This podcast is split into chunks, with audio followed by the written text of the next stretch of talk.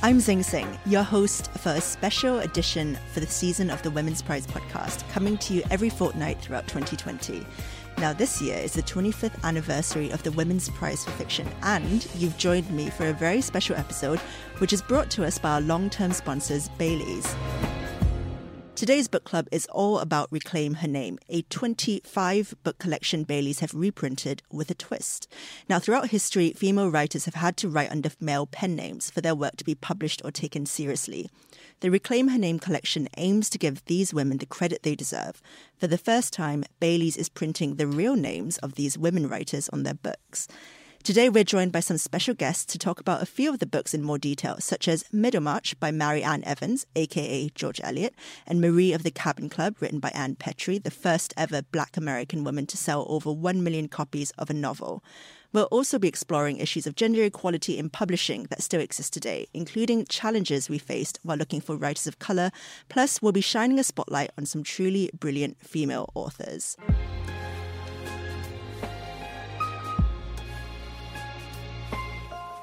Hello, and welcome to a Reclaim Her Name episode of the Women's Prize for Fiction Book Club. Now, before we dive into that, our fortnightly reminder that we are still practicing social distancing, so this recording is being done remotely. So please excuse any minor sound hiccups. For the first time, Bailey's is printing the real names on the front covers of books by 25 female authors who wrote under male pseudonyms during their lifetime. If any of the books pique your interest, you can download all 25 completely free. Just head to baileys.com slash reclaim her name. Today, we'll be focusing on three authors included in the list Mary Ann Evans, Alice Dunbar Nelson, and Ann Petry. To discuss these brilliant women and much more, I'm joined by a bunch of amazing guests. Catherine Nichols, an academic who has first-hand experience of writing under a male pseudonym, Kamila Shamsie, a British Pakistani writer and novelist who won the Women's Prize for Fiction in 2018 with Home Fire, and finally, our founder, director, and international best-selling author Kate Mosse, who has been a key part of the research that went into putting this collection together. And we also have actor Tori Allen Martin treating us to readings from three of the books from the collection. Catherine, Kate, Kamila, welcome to the podcast. Thank you. Thank, Thank you. you. How are you all doing in lockdown? Well, semi lockdown. I think we've sort of exited it ever so slightly, haven't we? Kamila, how have you found it? I've been writing. Um, and, and usually when I'm doing that, I find my reading falls off, which is a peculiar state of affairs, but, but it's been good for writing. Kate, what about you?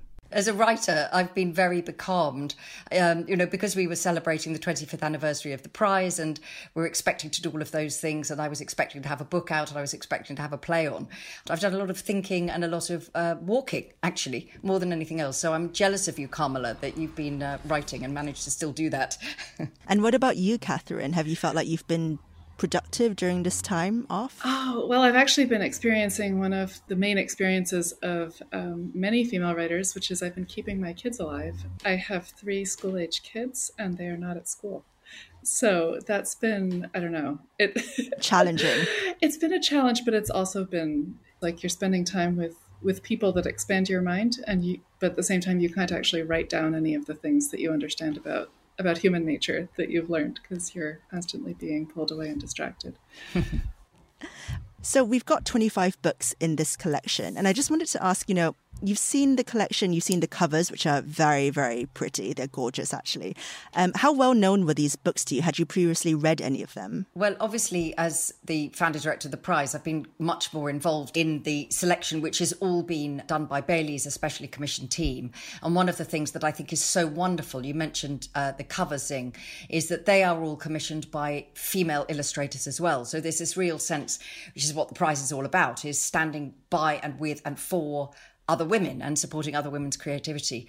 But I was astonished, you know, when I, I thought I was going to know loads and loads of these. But in fact, I would say I only knew about half. And the research, particularly for writers, black writers, women of colour, different types of writing, sort of biography and poetry um, from all over the world, that has been fabulous and really eye opening. I'm, I'm, just so thrilled that Bailey's is making these 25 for our 25th available for free so that lots of people will start to get to know the lesser known names, not just the more famous, like um, George Eliot, obviously, or George Sand. Uh, you know, there's some very famous ones in here, but some real little discovery gems, I would say. What about you, Catherine? Were you familiar with any of the books in the collection from Bailey's? Um, really, just the big names, but I found it incredibly moving to go through. I when you sent me the list, I, I went through and read about all the authors and kind of looked into their lives a little bit. None of them were supposed to be writers. All of them were were writing against these significant obstacles, and they did. I even found their names moving because I was thinking about how like uh, Harper is such a popular baby name because everyone likes Harper Lee, but their names are actually obscured behind these pseudonyms. So mm. all of these names that should have this kind of feeling of literary glamour, they're hidden. And so I, I actually found it very moving to think about pulling their names out.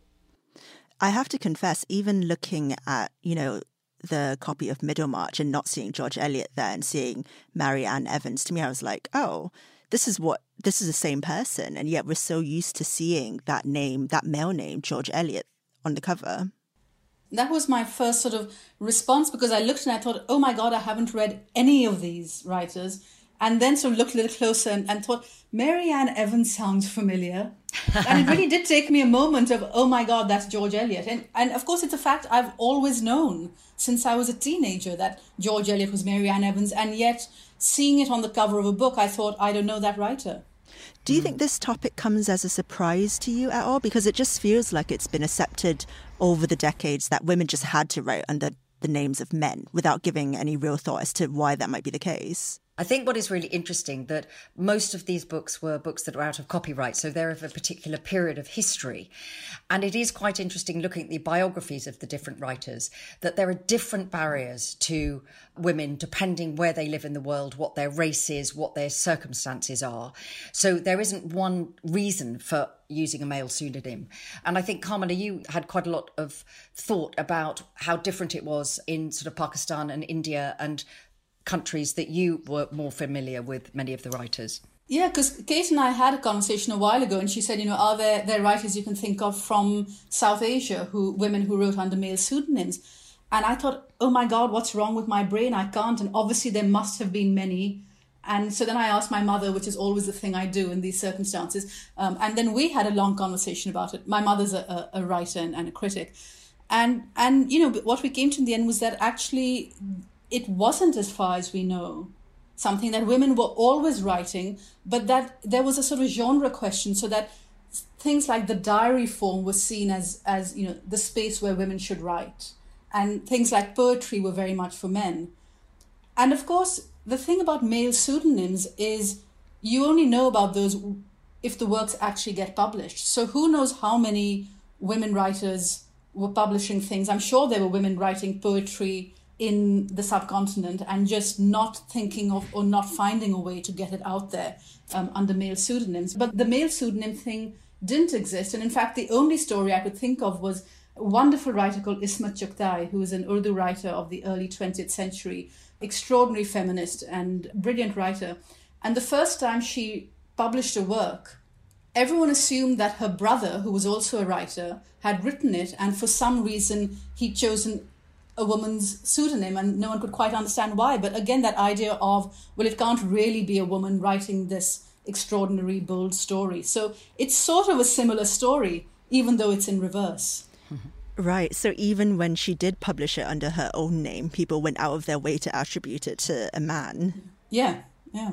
Unbelievable. Well, we're going to talk about our first book that we've picked, which is Middlemarch by Mary Ann Evans, aka George Eliot. Uh, born in 1818, she's considered one of the best writers in British history. Middlemarch actually was voted number one in a BBC poll for the greatest British novel, which tells you a little bit about what an acclaimed reader is. And Catherine, you've kindly said that you would give us a synopsis. Sure, yeah. Well, so it's an ensemble cast like i guess if it were a movie it would be an ensemble cast. It's a it's about dorothea brooke who's a young woman in a small town in england in 1830s when the trains come to town basically. And it's sort of about how this society changes how young people's lives and older people's lives change through these industrial industrialization in england. And if you compare it to other novels about industrialization and trains in particular, like Anna Karenina or uh, Madame Bovary, you can see that there's similar ideas about people's lives kind of opening up and the possibilities of what they can do. And maybe they want to buy more things. Maybe they have different ways of making money. Uh, maybe they fall in love with people that live farther away than the next village. And in the case of Tolstoy or Flaubert, that scene is just like a disaster. And um, young women who are exposed to nice things or um, other people that they could fall in love with, they, they'll die, you know? um, but then in Middlemarch, it's this incredibly valuable second chance for a lot of these characters that they aren't just stuck with a mistake that they made when they were 19. So I don't know if that's exactly a synopsis, but it's sort of there's young characters who all make mistakes, but then sort of they have opportunities to change those mistakes. And then there's older characters who are kind of still living with things, decisions that they made when they were young. No, but I they think, don't necessarily have a chance to revisit. I think that's a brilliant synopsis and a brilliant distillation of what I think a lot of people don't realize about Middlemarch, which is in a way it's a novel about technology and how you know the march of technology shakes things up, especially for women like Doroth- Dor- Dorothea. I always get this wrong. I always want to say Dorothy, like we're in Wizard of Oz.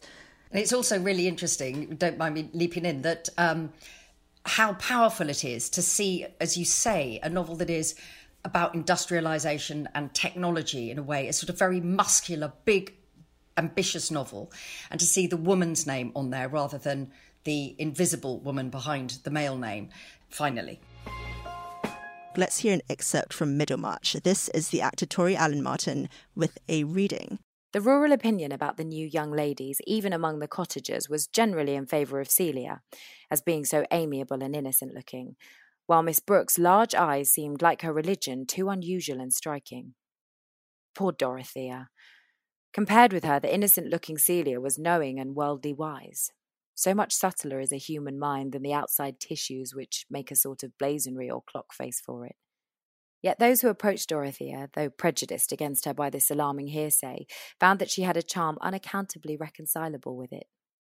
Most men thought her bewitching when she was on horseback.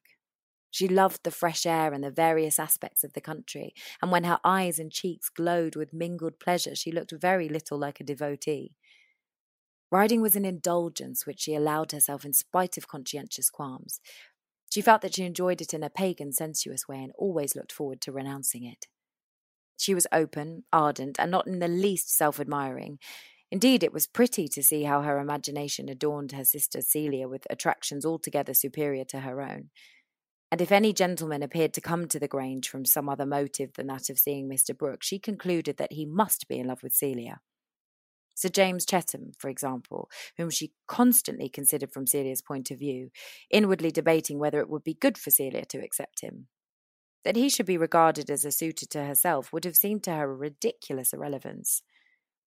Dorothea, with all her eagerness to know the truths of life, retained very childlike ideas about marriage. She felt sure that she would have accepted the judicious hooker if she had been born in time to save him from that wretched mistake he made in matrimony, or John Milton when his blindness had come on, or or any of the other great men whose odd habits it would have been glorious piety to endure but an amiable, handsome baronet who said exactly to her remarks, even when she expressed uncertainty, how could he affect her as a lover? The really delightful marriage must be that where your husband was a sort of father and could teach you even Hebrew if you wished it.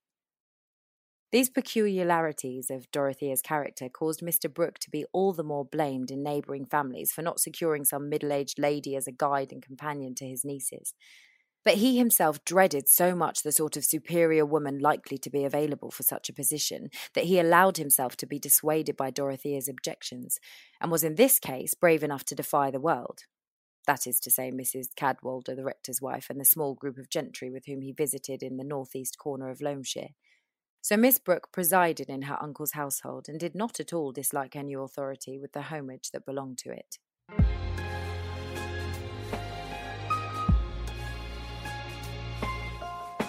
And I must say that even after I discovered that George Eliot was a woman, I just assumed she was a woman who happened to be called George, you know, sort of in sort of in like an Enid Blyton.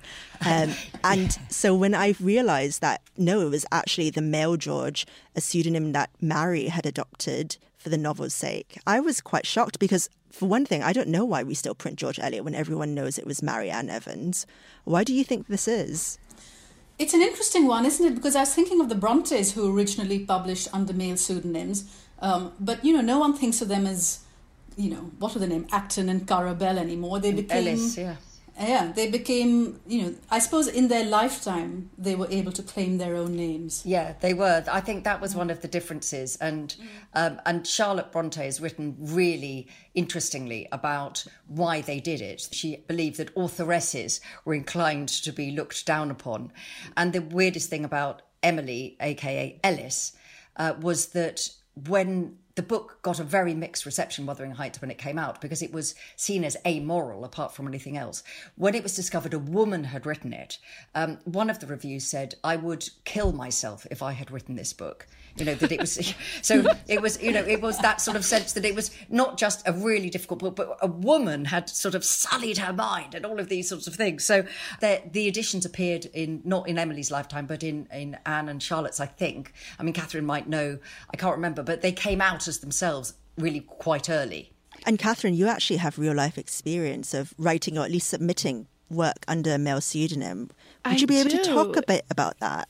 Yeah. So um, I it was several years ago now. I had a manuscript that I had. I mean, I had talked to my writer friends. I had talked to like all the various people in my life, and they agreed like this is it. You did it. You know. And I had like a previous book that had had had some interest from agents, and so I felt like okay, you know, I'll send it out and I'll get an agent, and I'll sort of get to the next step with this manuscript. And as I sent it out, I found that I got even less interest from agents in this new book that I thought was sort of bigger and more ambitious and more exciting than my previous work.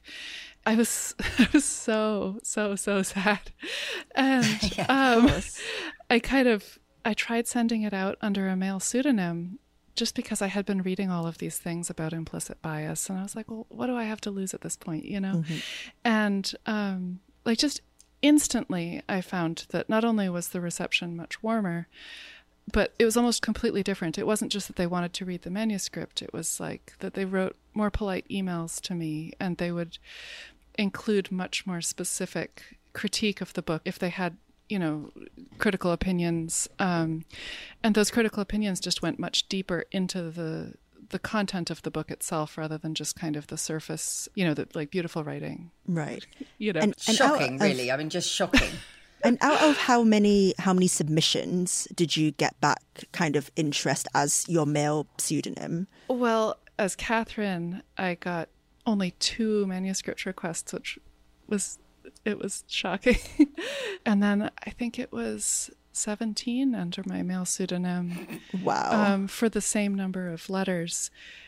And again, I just, I kind of like rewrote my own history. Like from the first time I wrote a novel when I was, you know, in college, what if I'd had this level of critique and this kind of politeness and seriousness about my work all along?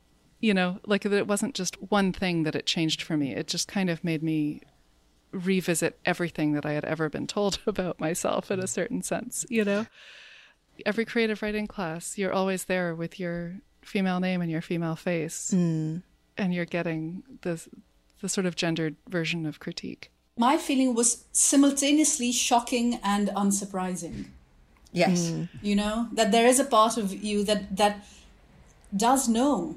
I mean, we just know that that the world is so deeply patriarchal in all its structures and its attitudes. And it's not just a case of it being at one level, it's at every single level. So, so Catherine, what you're saying is sort of that it's not just about that book and that submission, but you go back and, and think through everyone who has ever said anything about your work in any setting and wonder how your gender played into their responses. Mm-hmm. It's one of the reasons that we founded the Women's Prize in the first place was realizing that it wasn't simply a question of the route to market, which of course was much harder for black women and for women of color, uh, for working class women, you know, and there are still many issues to make it a more welcoming place for every voice that has got something to say.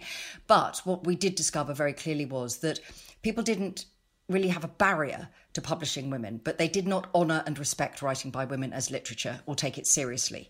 So that even though some 60% of novels published were authored by women in the UK when we were setting the prize up in, uh, in the 1990s, fewer than 9% of novels ever shortlisted for major literary prizes were by women. Mm. So there was absolutely that sense of the lack of respect or seriousness with which work by women was viewed. It was often seen as, yeah, books written by women are for women whereas books written by men are for everyone because that is what literature is. So I agree with you, Kamila. It's shocking, but not surprising because we know, as you say, that these patriarchal systems are very deeply entrenched and they start in our schools and universities and they continue on from there. I was going to say it was one of the striking things a few years ago when I was looking at sort of book recommendations where you have writers writing in to give sort of end of year recommendations in, in all the major newspapers.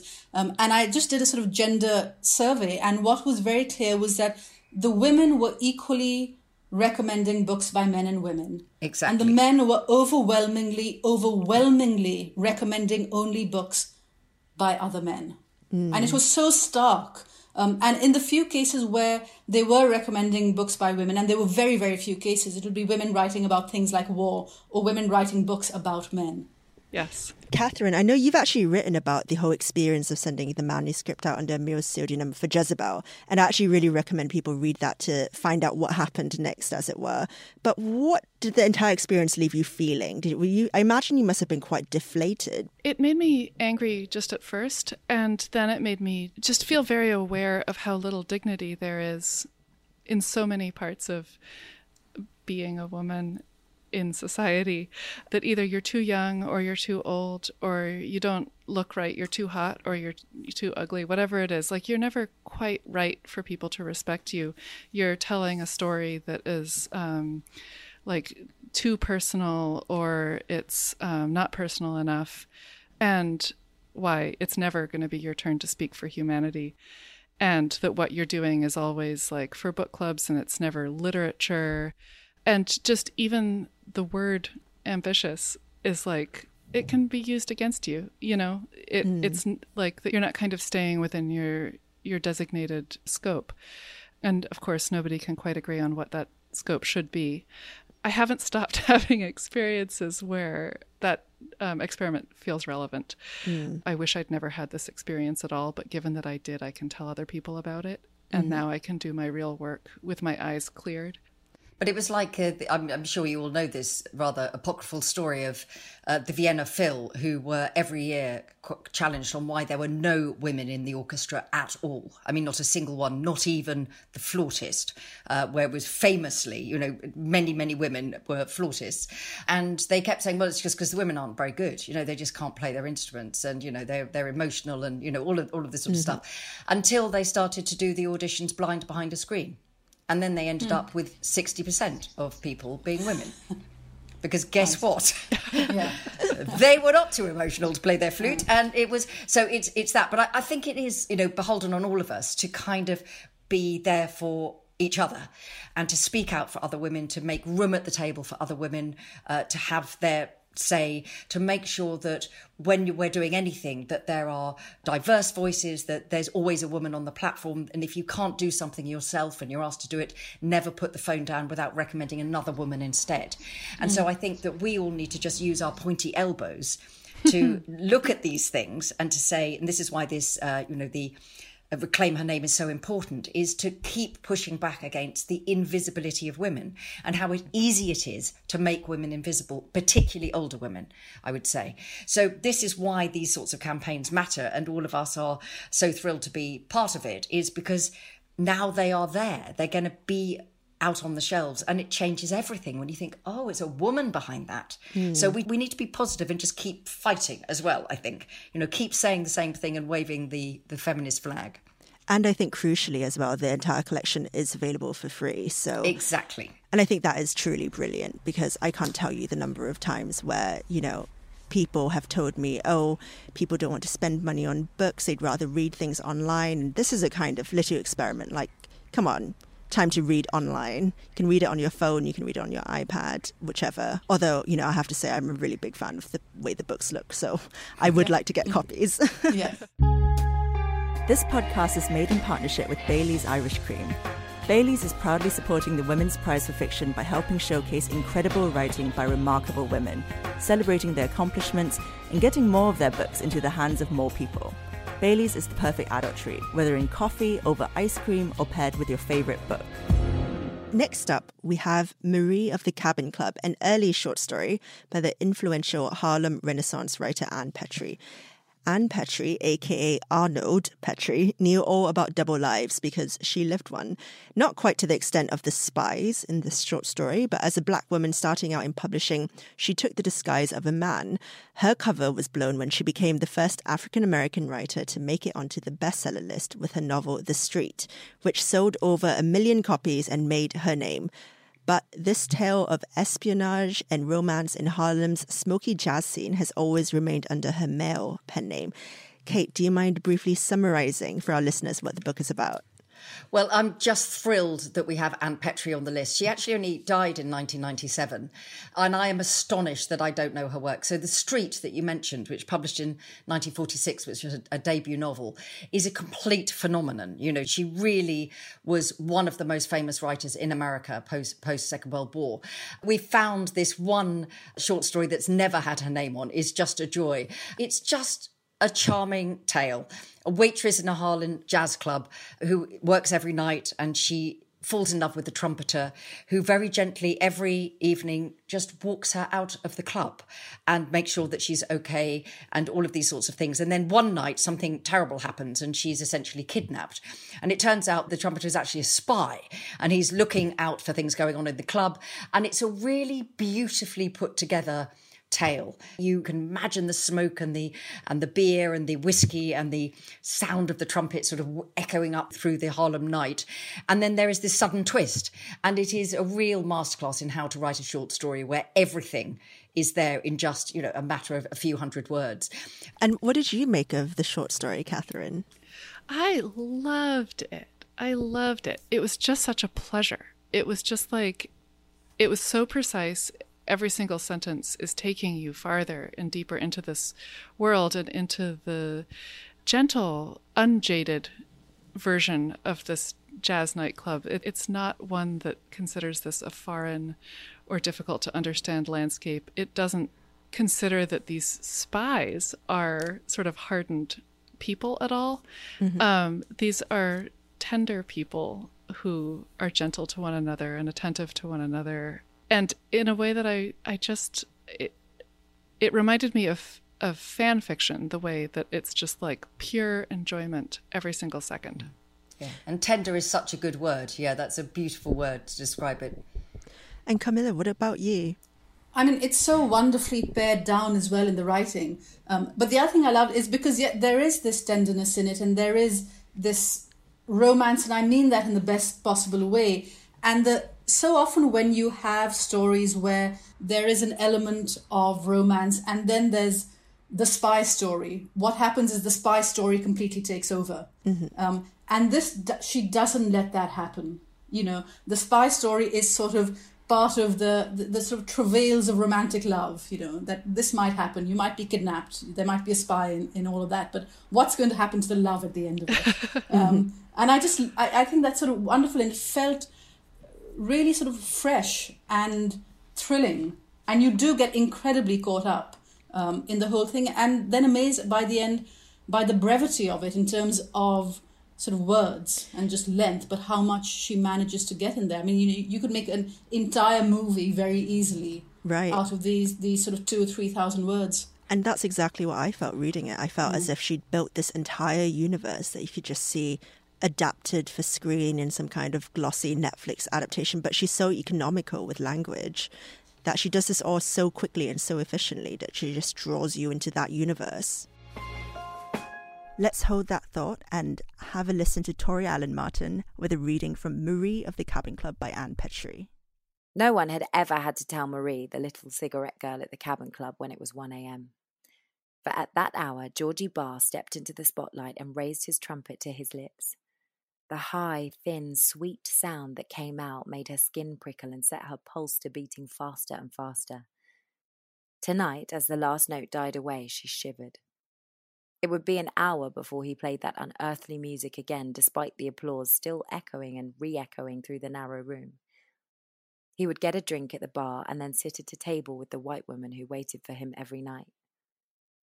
She was so absorbed in watching the quick smile with which he greeted the bartender that she didn't see the fight when it began. When she looked, a giant of a man was throwing the contents of his glass at a smaller fellow standing next to him. You talk too much, he murmured. The little fellow walked towards the big man with something shiny in his hand. Look out, he's got a knife! Men backed away from the pair. Marie saw Georgie reach for the knife. He was standing just in back of the tall man. Oh, he mustn't, she thought. As Georgie tried desperately to snatch it, the little fellow passed it to the big one. It was out of Georgie's reach, for the fellow was too tall. She held her breath as the knife descended slowly. In another moment it would reach him. No more music. No more Georgie. She snatched a handful of cigarettes from her tray, hurled them full force into the tall man's face. His grip on the knife relaxed and it fell to the floor with a clatter. She ignored the sigh that went up from the crowd and reached out a trembling hand to support herself on the bar.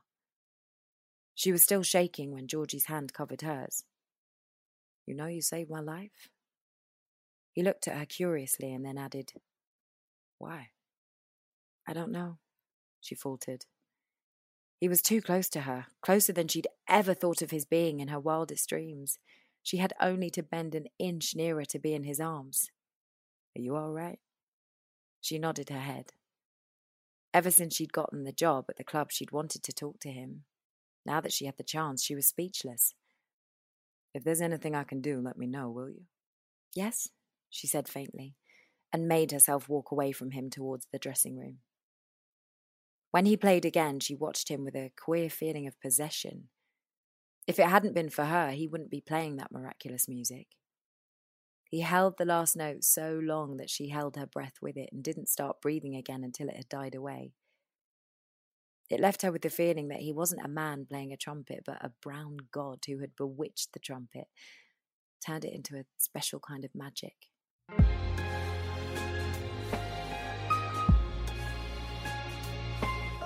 It's a beautiful story. I mean, it really is perfect because so often short stories feel kind of rushed, and there is a real languor to this story and you feel you, you just believe that every night he stands there waiting and he will put out his arm and she will put her hand on the arm and they will just walk and it's all very innocent as well. Lovely. It's a lovely story. It's a languor but it's a compact languor which is sort of astonishing. Yeah. Yeah. And i was wondering you know considering that you know she published this as Arnold Petry it makes me wonder how people read it because you know would people have read it thinking a man wrote it and therefore oh you know this is a spy story. It's not so much a romance story. If she'd published it as Ann would people then have said oh this is more of a romance story? Even though to me the two go hand in hand. They feel very allied with each other. It's really interesting isn't it? Because um, particularly because with short stories they've often obviously gone to magazines. They're not they're not in book form so it's a slightly different sort of publishing I suspect that when the story appeared in the magazine, and she she was very involved in many um, Black and African American publications in all sorts of different ways. Anyway, she was clearly a very very dynamic person. Um, I think a lot of people would almost not notice the name at the top because they would just assume it had been written by a man mm. and probably thought, "Oh, how lovely." You see, men can write romance too. I'm sure that it would be that way around. It's like, you know, would she be praised for being, you know, men can write women, you know, sort of that sort of thing. I mean, you know, I, I, I'm really keen to read a biography of Ann Petry. So anybody out there who is a biographer, either let me know that you've done one or get on with it because um, you know I think that she's clearly an incredibly important person in American literature, and her name should be known by everybody. Well, actually, we can shed more light on the life of Ann Petry. We spoke to her daughter Liz, who in 2008 published At Home Inside, A Daughter's Guide to Ann Petry. Well, she grew up in a tiny little town called, now called Old Saybrook, Connecticut. And Connecticut's about oh, 105 miles east of New York. Uh, her father had gone there to open a pharmacy in 1900, and she was born in 1908. Um, actually, he wanted her to take over the pharmacy, so they sent her to pharmacy school after she finished high school. Um, and she did that for a number of years as she was beginning to write, but she gave that up um, as a career after she married my dad and moved to New York. So, how did she end up becoming a writer? She was in high school, and the class had read Dickens' Tale of Two Cities, and the final exam question was to write a two page story about an interaction between Jeremy Cruncher, he's the man who dug up the bodies, and the poor man's wife. And she wrote this two page story. She went off and didn't think any more about it for the weekend. And when she came back in, the teacher, whom she didn't like very much, held it up and said, I want to read you something. And she read my mother's story to the class. And my mother said, Oh, she's going to say it's awful and don't ever do anything like this. And this woman who did not like her looked her in the face and said, I really think if you want to, you could become a writer. And that's how it started. Wow. So, what was her journey towards eventually publishing her work as a writer? Well, she struggled and struggled, and actually, she read a biography of somebody who was a lawyer but also wrote fiction. And he said that if he was starting out, he would go and sit in on a class taught by a woman named Mabel Louise Robinson at Columbia University. And my mother submitted some stuff because you had to try out for it or audition for it. And she was accepted. And after she took that class, I think it was actually two classes, she began publishing regularly. And then eventually she got a fellowship from Houghton Mifflin, and they published her novel, The Street, which became a million seller, and she was the first African American woman to sell more than a million copies of a book. That is truly, truly incredible. I yeah. mean, even even now, that number is incredible. Truly. so, why do you think your mother used a male pseudonym to begin with? Did she ever mention the reason why to you? I was thinking about this. I don't think I knew that story existed until after she died. She did it because she knew that men got published more frequently than women. So, take me back to the early part of the 20th century because I can imagine it must have been very difficult for African American women to publish any kind of writing at this time. Well, she actually comes after the Harlem Renaissance. Um, and during that period, I think it became easier. And she kind of followed in the footsteps of Nella Larsen and Zora Neale Hurston. Uh, and there are a few others, but they're the two major ones. Um, and they were publishing during the 1920s, which is the era of the Harlem Renaissance. And of course, she didn't move to New York until 1938. Do you recall her experiencing any form of racism or sexism in her life? And how do you think that affected her work in literature?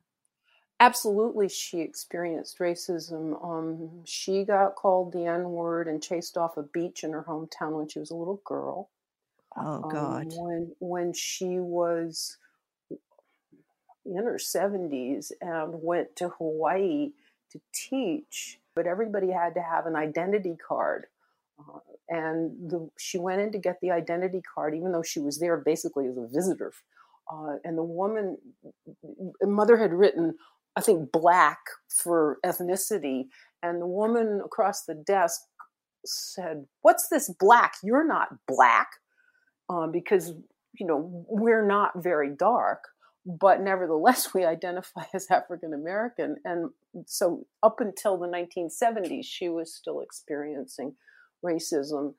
And as far as the sexism, the one thing I remember that she said over and over again was every time she'd go somewhere to talk, somebody would say to her, Well, what does your husband do?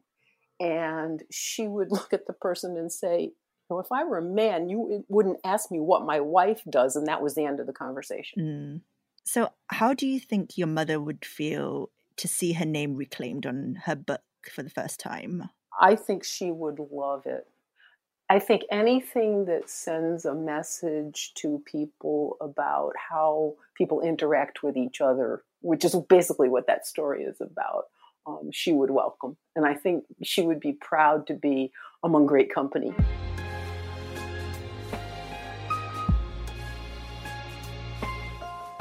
And I think the fact that, you know, more people don't know about her speaks to the kind of problem that we had trying to find women of colour for the collection itself. So I think that when we looked at over 3,000 authors with pen names, only a handful were from minority groups, and many more were completely unidentifiable because there was a lack of paper records and there was anonymous publication. And, you know, I think that difficulty that we found trying to find more women writers of color for the collection speaks to just how difficult it is for women from ethnically diverse backgrounds to get published at all. And I wonder how much of that actually affected Ann, aka Arnold's life as a writer and as an author. Well, I mean, there are six um, black women and women of color in the collection, mm-hmm. um, which is fabulous. And sort of so African American, there are Japanese, there's a Japanese writer, there's an English Chinese writer, there's a Persian writer, that you know, so th- there's a mixture. And I think what Kamila said, and also many of the people that we talked to, was that being a person of color or a black writer was a bigger barrier than being a woman. So many of the novels, it, there are white middle class women who disguised their respectability, if you like, by using a male pseudonym. But the barriers to black women and to women of colour in America in particular were enormous. And the author that uh, Kamila is going to talk about actively chose not just a male pseudonym, but pretended to be a white man as well. Well, and one factor as an American, it sort of stands out to me about the Ann Petry story is that she is talking about the way that race and gender intersect, that she is talking about both of those issues being the issues that are sort of pressing on this character's life. And I just think it's fascinating that, you know, sometimes I guess on social media, that kind of place, we can talk about, you know, intersectional feminism as being something kind of new but it really isn't at all. Absolutely. It's, absolutely there in these much earlier texts. Mm. And you can see it as well. And I think in the short story, she makes a really big point out of naming the woman that the trumpeter sees every night, the mysterious woman, as white. And immediately it kind of introduces this kind of racial tension into the story where it's like, you know, is this a romantic rival? What is this woman's deal? And, you know, part of that is the mystery that eventually unfolds as part of the story. But it's always something that's, you know, you keep in the back of your mind. And she's placed it there very deliberately, I think, to my kind of understanding of the text. Absolutely. Yeah. Yeah.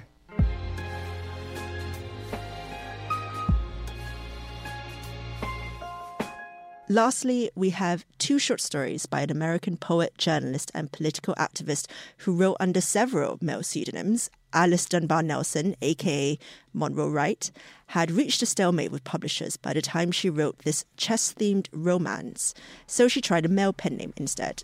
The daughter of a former slave, she was born free but still experienced many hardships as a mixed race woman in New Orleans. She was determined to shine a light on racial oppression through her work and Kamila, would you be able to give us mm-hmm. a brief overview of the game and play of chess and the bicycle race, which are the two stories that are in the collection?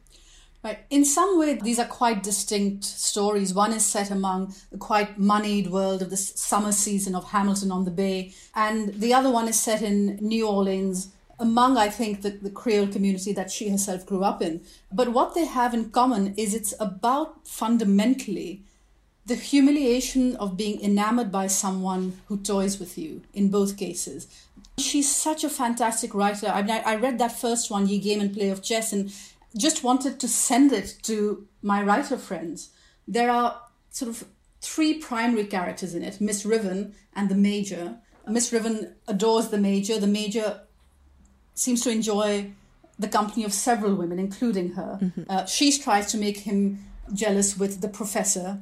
He's meanwhile paying attention to Miss Brown. And then there's the character of Chad, who's sort of the onlooker, who says at one point, the thing possessed the intricacies of a Wagnerian opera. And, and there's all sorts of very delightful sort of interplay between the characters. But at the heart of it, there's also this seriousness of what it means to be taken by someone and to be quite open about it and to have everyone see that you adore someone who doesn't adore you.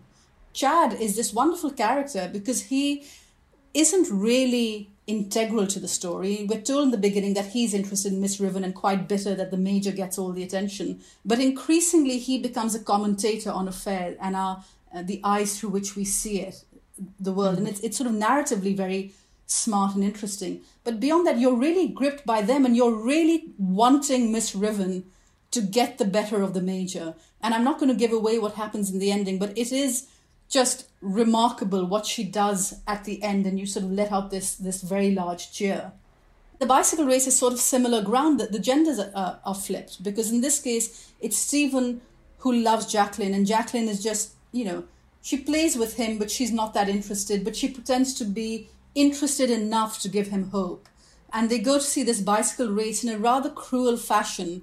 She places a bet with him, which she's sure she will win and lets him know that what happens with their relationship is sort of contingent on the outcome of this bet. And again, it's you know it's sort of quite taut and gripping and there's an actual bicycle race in there which is wonderfully written because you're really sort of gripped sort of turn by turn and who's going to win this race and everything that it carries along with it i mean i just think she's extraordinary and able to turn her lens on these very different kinds of worlds with, I think, equal facility and real sort of intelligence and biting wit. Catherine, what did you make of these two stories? Oh, I completely agree with uh, Kamila that the feeling of like a chess game of flirtation, the idea of who is going to make the next move and what is that next move was so, there was so much immediacy of that in both stories. It was kind of difficult to read all of the spelled out, the dialogue being sort of in accents that she was describing by distorting the way that the words were spelled. And that's, in general, I think, fallen out of favor as a practice. And I think for good reason. I think that it it made me uncomfortable to read. At the same time, I know that she was trying to tell us something about where she's writing from. Mm-hmm. And I wanted to connect with it and I just also found it I found it difficult.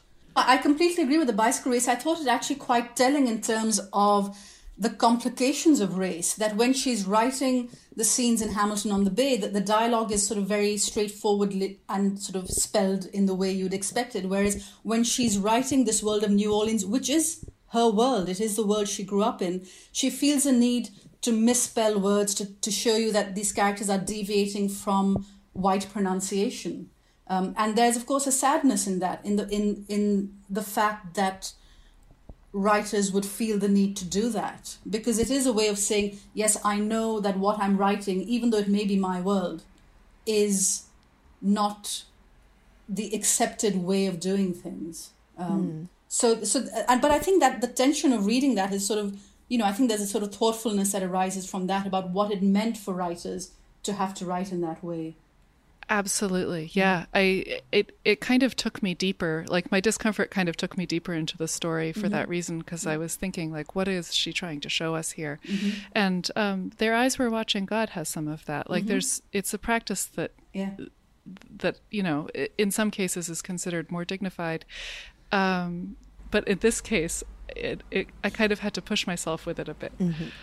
Kate, what about you? Well, I, I, th- I think that, that conversation is so interesting because, of course, she was writing in the early part of the 20th century. She died in, I think, 1935. Mm-hmm. And it was um, that idea of texture that comes through the sound of the words, not simply what the words are, was very, very popular um, and important. Uh, to denote all sorts of things, obviously, most significantly race, but also in British writing of the time, class. So you see this is a very common trope, if you like, when you have working class characters and they often have very clipped language and misspellings and all of this. For me, what I felt was I would love to hear it as a radio play. Mm. Um, because ah. I think it's ah. yeah, you know, I um, because actually it's then it would be like music um, rather than written text on the page for the dialect in a way. And you would get the quality of life and the sounds in the streets and the way that she had grown up listening to people talk and the way that people talk. Um, and it, and then then it would be easy. It would be mm. very very easy. It's harder to read, I think.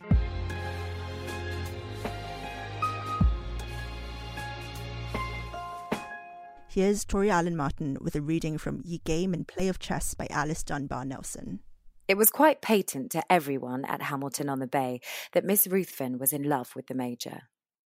Even if the lady had denied the fact, which she did not, no one being bold enough to inquire concerning her feelings, she could not have hidden her decided preference for that portion of the sea breeze which enveloped the Major's handsome figure. As to the latter's feelings on the matter, they were enigmatical. He was used to the adoration of lovely damsels, for more seasons than the memory of that average summer girl doth count, he had strolled down day after day from his quarters in the nearby fort and wreaked dire havoc with the hearts of innumerable damsels. As Chad feelingly remarked, it was a perpetual game of bowls, with the Major making ten strikes all the while. The girls stood up in tens, and the Major bowled them over, not even looking to see where they fell. Chad's remarks may have been in bitterness of spirit. He was young, only a lieutenant, and was not always successful in his affairs. The major, on the other hand, was thirty seven and good looking, and as he was wont to say to the various maidens, had not been seriously in love since he had passed nineteen. Small wonder was it then that each fair maid considered it her particular duty to remedy this deficiency in his experience. Miss Ruthven arrived at Hamilton prepared to do serious havoc to the hearts of the military men stationed at the fort. Her stock in trade were a number of trunks filled with confections calculated to attract the military masculine eye. A dainty figure, a spiritual face, and a pair of appealing brown eyes surmounted by a fluffy gold brown pompadour. Her record was of an unimpeachable character. Four seasons of belledom in the city and three successful summer seasons established her reputation as a breaker of hearts. Alice Dunbar Nelson, I think, is probably one of the most interesting, kind of more unknown writers because she was famously quite white passing, and yet she always made a point of identifying as black. And at one point, I think she even got kicked out of a segregated train carriage because the train conductor refused to believe that she was black, even though she told him that she was. Uh, and she spent her entire life advocating for civil rights. And mm. yet, at the same time, a lot of her work went unknown until I think her biographer met her niece, and her niece kind of pulled out this huge stack of stuff that she'd written and kind of resurrected her literary reputation. So I think Alice Dunbar Nelson is, you know, among all the amazing authors in this collection, one of probably the best and one that probably needs the most amount of kind of reconsideration. One of the important things about doing a list, and of course we have 25 for our 25th year, and that was kind of the one of the points about it, is that if you know one author on a list, it takes you into the list and it draws you in. And so you then think, oh, well, I'll try another one then, and I'll try another one. And that sort of sense of creating a library of women, it's not just reclaim her name, but it's remember her name. And I think that that is what we, we all would like to see sort of all these voices that have somehow not been held close and cherished, getting more women's voices and women's books back out there again because they've always been there. This is not new writing, you know, so it's not just the Women's Prize today, it's all of the writers of the past. I mean, do you, all three of you, still think there is a significant gender bias within the world of literature and publishing? Um, or do you think, in your own personal experience, have you come up against it and has that kind of experience changed over time, over the years that you've spent in publishing? I mean, I don't think I feel like that's quite a big question. So, Catherine, you go.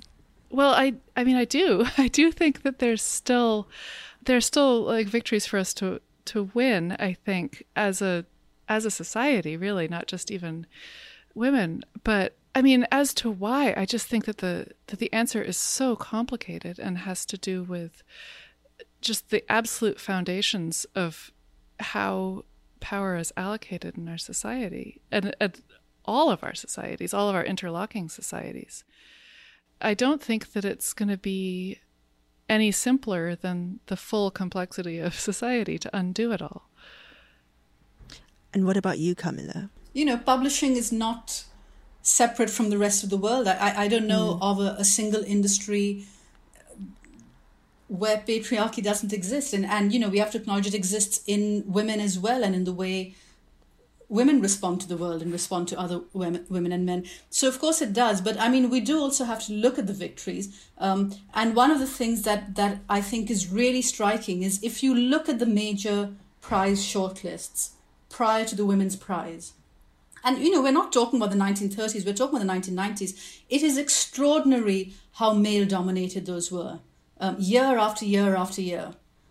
And it's, you know, it's now unthinkable that you would get these major prizes having all male shortlists. Um, mm-hmm. And that is really, you know, Kate and her fellows coming along and saying, we're going to actually do something, make an intervention. And it's changed literary culture. I believe this very deeply. I mean, I started publishing when in 1998, when the Women's Prize was, was new. And there has been a sea change. But of course, it's not enough.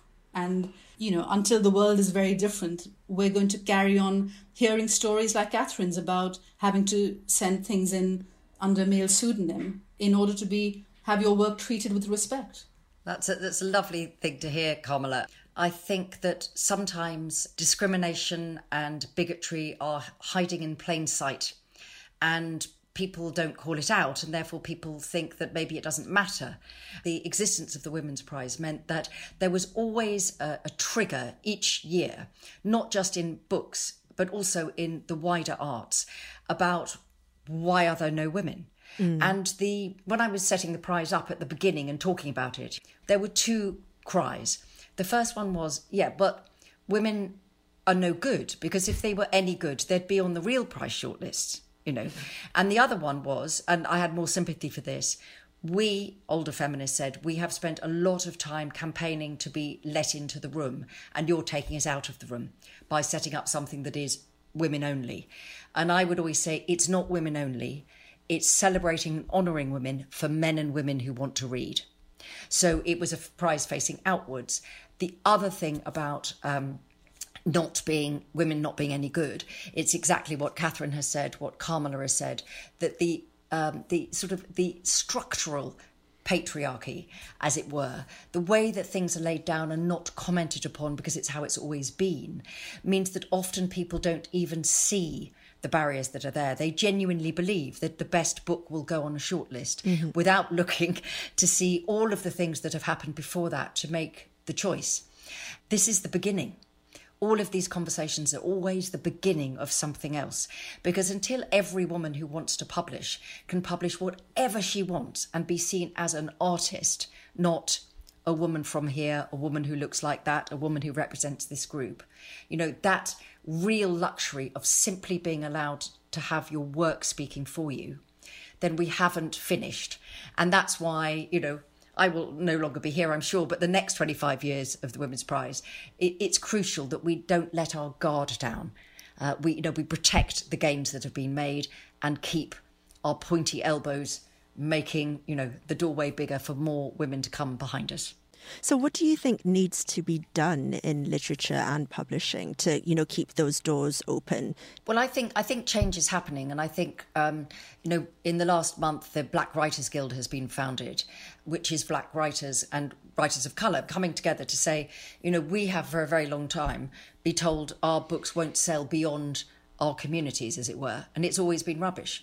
You know, I don't need to know about 19th century Russia to want to read Anna Karenina. You know, I'm I'm not a 19th century, you know, Russian soldier. But guess what? You know, my my head is bigger than that. my heart is bigger than that. A great writer uh, can write standing in the shoes of anybody. So I think it's about that. It's about us as readers reading widely and celebrating and honouring what we read, and writers uh, being persistent in a way exactly what Catherine did. You know, Eimear McBride, who won the prize for A Girl is a Half Formed Thing, she wrote that novel over a very young period of time, and every time she offered it to somebody, people said, We don't think people want to read that. But rather than giving up, she kept saying, I don't think you're right.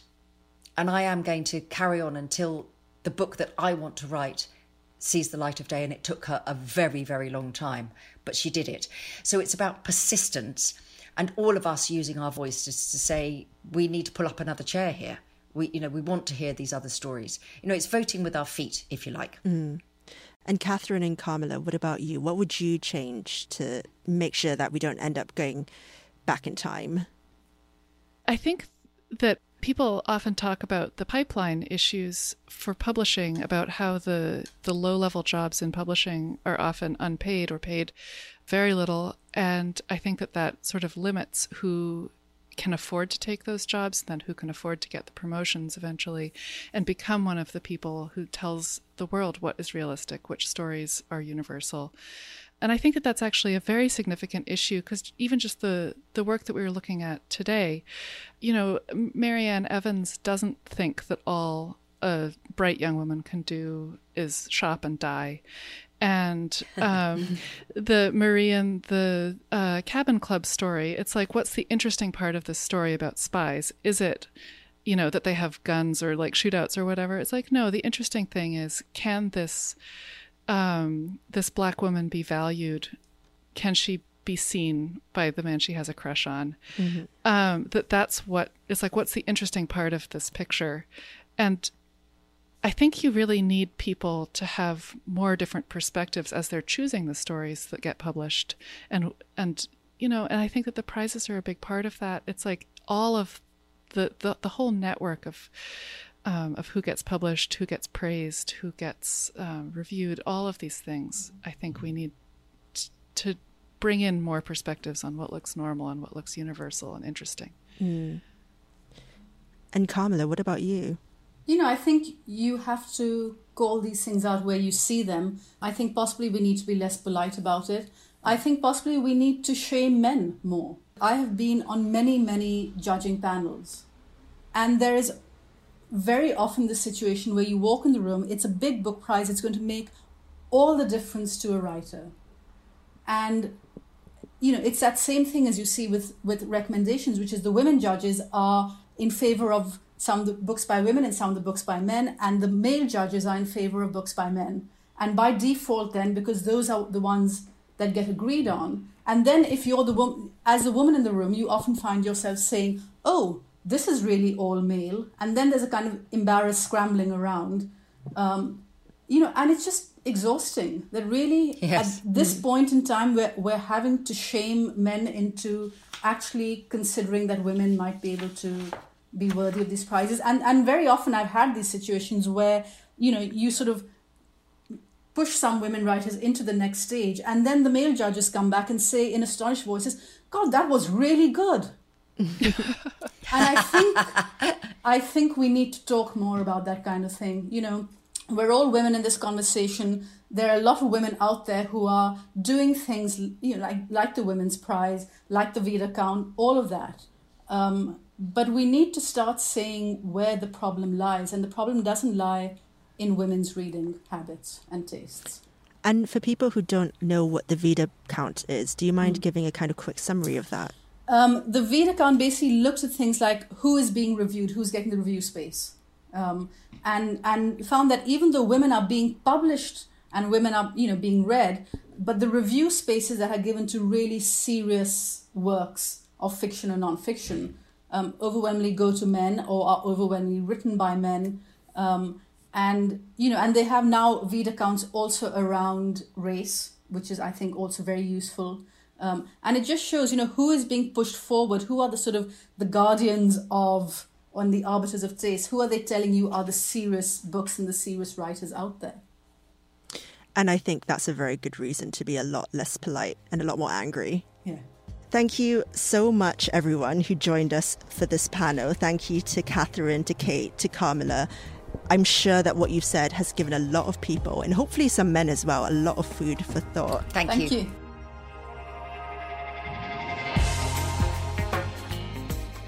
I'm Zing Tsjeng, and you've been listening to the Women's Prize for Fiction podcast, brought to you by Baileys and produced by Birdlime Media.